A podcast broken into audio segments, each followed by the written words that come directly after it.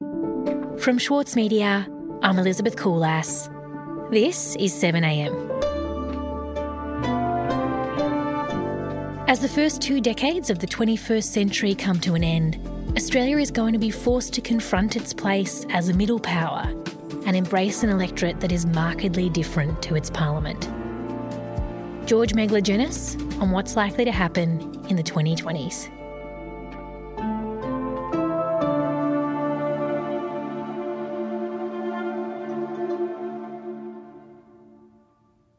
What do I what do I do? I put these on. Yeah, yeah. I've got to remember what I'm doing. What do you eat for breakfast, George? A coffee and a croissant. Very Higgins. George, you've written this piece considering Australia's place in the world from the perspective of these first two decades of the 21st century.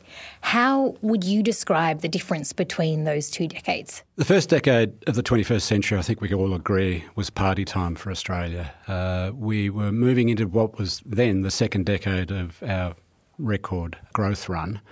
And the Howard government was in charge then, we remember, and uh, it didn't know what to do with its surpluses, so it just kept writing checks to the electorate. So every voter that complained would get a top up from Howard to sort of keep them on the coalition side. I think the do not disturb sign was up for Australia as a political system and a culture and a society. George Megalogenis is an author and journalist.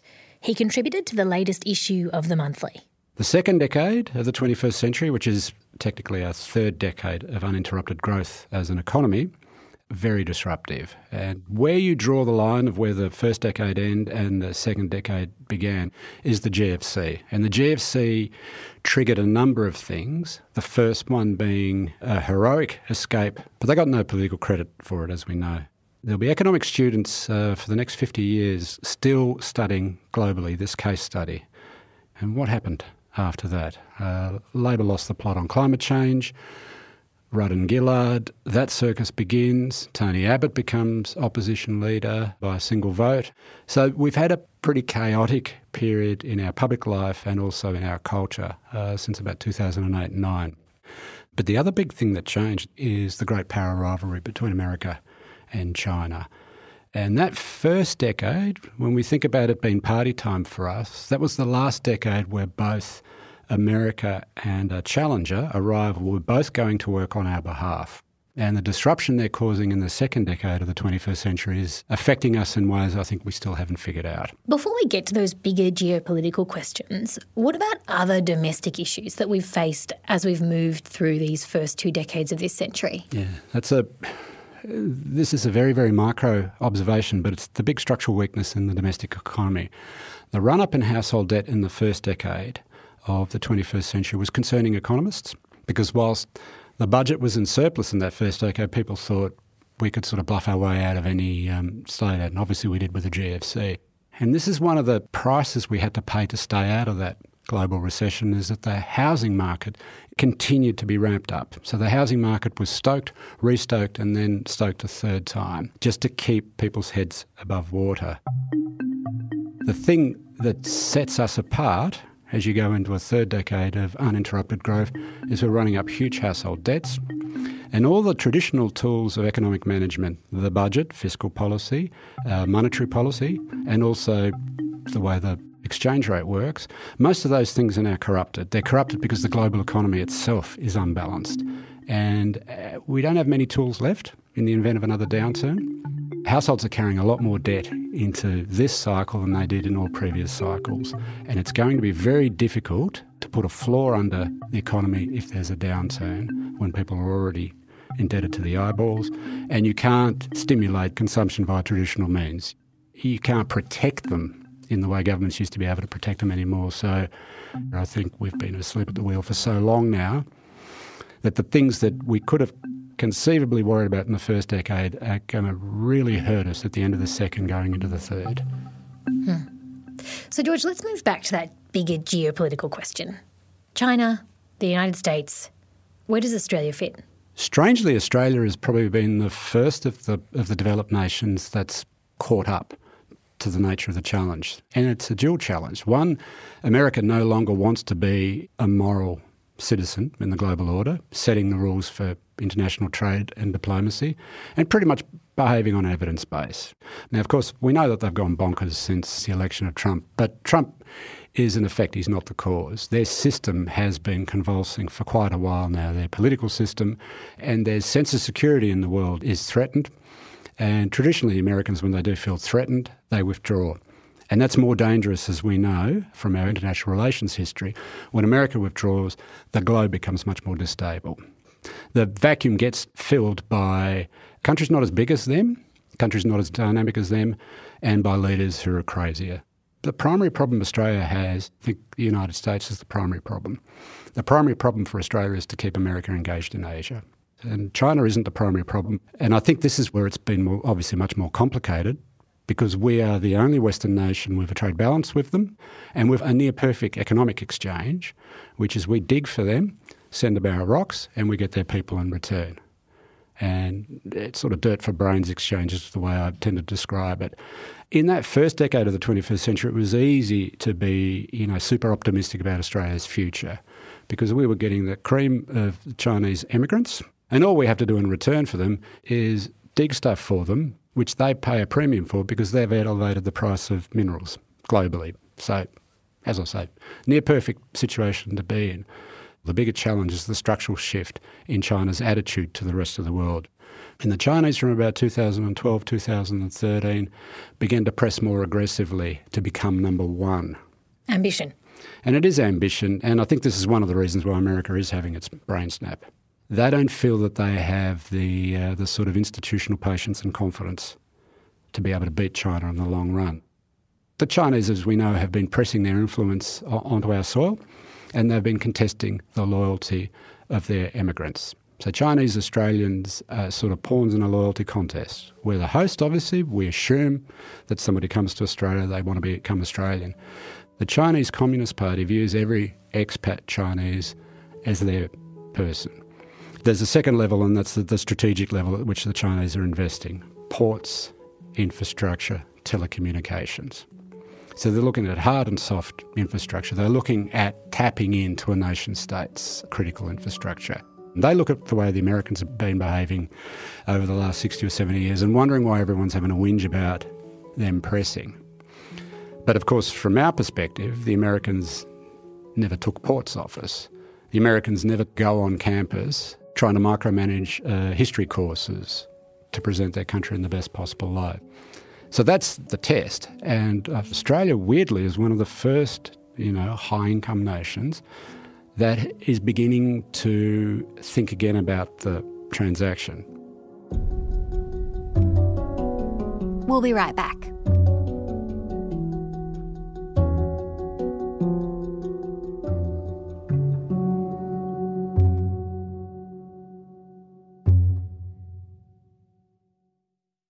Need a reminder of what political leadership looks like? Australia's master of political satire, Jonathan Biggins, is back embodying the iconic Paul Keating, visionary, reformer, and rabble rouser. Due to overwhelming demand, one man comedy The Gospel According to Paul is returning to the Opera House, on from the 4th to 23rd of June for its final term ever. Secure your tickets now at sydneyoperahouse.com for an unforgettable evening. For Sloane Crosley, writing about the loss of a friend may not have provided catharsis, but it did allow for the possibility of a better ending. Like you have this amazing meal that's this friendship, and then you have a really, really, really, really bad dessert with shards of glass in it. And then, like, the book is like, you know, those little chunks of chocolate that come with the bill. I'm Michael Williams. Join me for this week's episode of Read This as I talk to Sloane Crosley about her latest, Grief is for People. Listen wherever you get your podcasts. George, in your piece for the monthly about politics in the past two decades, you've written about a series of domestic shocks. What are you talking about there? A domestic shock is something that your system imposes on itself, or there's something that's occurring domestically which hasn't been addressed. And the combination of those two things is the absence of leadership in Australia for the last 10 years. So when we moved from Howard to Rudd in 2007, there seemed to be an understanding that we were turning a page. And even though Kevin had pitched himself as a younger version of John Howard, we were still looking at becoming a more open, more engaged nation in the region. And we were looking at fixing some of the foundational problems, Indigenous recognition, for example. Kevin Rudd apologised. We look to be re engaging on climate change. He signs the Kyoto Protocol. You know, we dodged the GFC. We weren't in a bad position to be able to step up to what it means to be a middle power in the 21st century. You sort of look around the world, there are only two other countries that uh, ethnically are cut the way we are. It's Canada and New Zealand.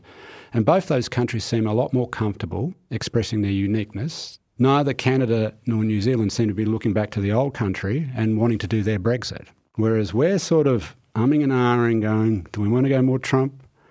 Do we want to go Brexit? Do we want to pretend this isn't happening? Do we want to yell at that person? That seems to be what's been happening in our culture. There's been a massive step down in trust in both government and the institution of democracy since 2010. Since the Rudd Gillard rivalry, we've seen trust step down at each election to lows not seen since the constitutional crisis of the mid 70s. Now, the thing about the mid 70s, the public started to act out as well.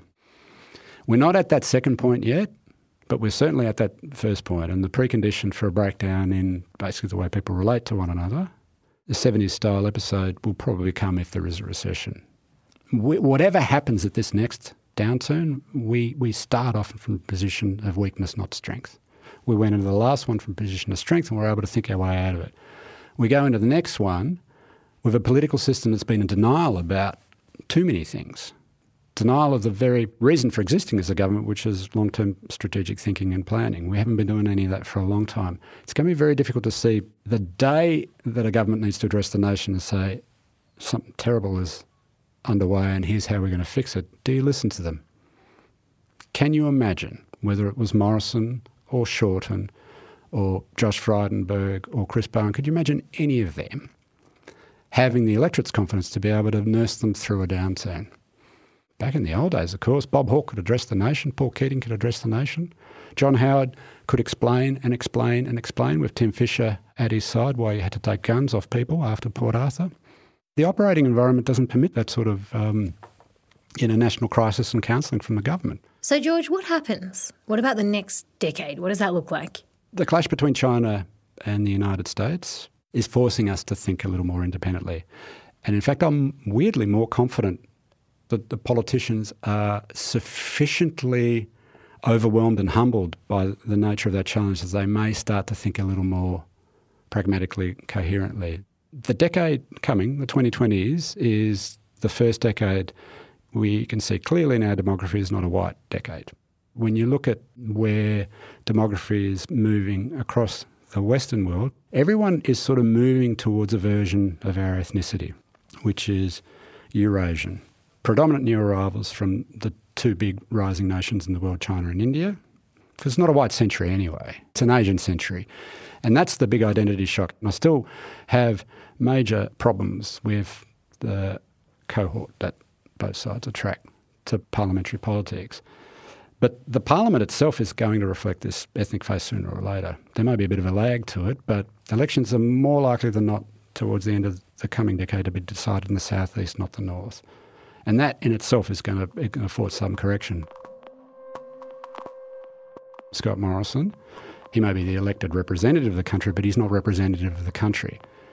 And weirdly, it doesn't mean that you need a Chinese Australian or an Indian. You just need somebody who can talk to both old and new Australia. And that person, whether it's a man or a woman, can go to an international forum and say, have a look at my people because they're all your people too. And we're running the greatest social experiment on the planet at the moment. And we're still a role model for openness. But that sort of presentation is a presentation I think intuitively Australians would like to see because it'll make them feel safer. It also won't embarrass them on the international stage. And we've got a better chance of not being that country if the parliament looks like the people. George, thank you so much for being here. Thank you.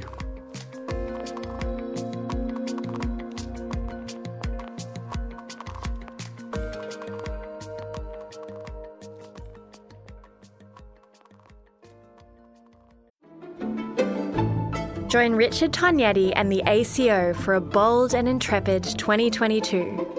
Featuring a live national concert season, their acclaimed on demand film series ACO's Studio Casts, and exciting programs from their new home in Sydney's Walsh Bay. Subscriptions now on sale at aco.com.au.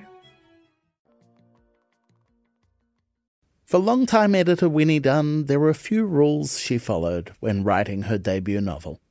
I really don't subscribe to writing for the sake of, you know, trauma dumping or getting your trauma out. That's what a therapist is for. Please, please go see a therapist. We're very pro therapy on Yeah, if Yeah, that's no, if that's what you're using writing for. I'm Michael Williams, and on this week's very therapeutic episode of Read This, I chat with Winnie Dunn. Listen wherever you get your podcasts. Elsewhere in the news, almost 120 bush and grass fires are burning across New South Wales, and almost half of those are uncontained, with more than 2,000 firefighters being supported by aircraft. Communities on the south coast have been evacuated due to increased wind and fire risk. The Currawan blaze, which has already burnt more than 11,500 hectares, is burning out of control north of Batemans Bay.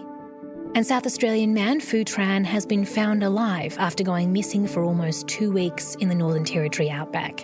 Tran and two others were reported missing on November 23rd after leaving for an afternoon trek. Northern Territory Police said the man was found by a pastoralist on a station south of Alice Springs while he was conducting a bore check on a property. The search effort is now focused on finding the final member of the group, Claire Hockridge. This is 7am. I'm Elizabeth Kulas. See you Thursday.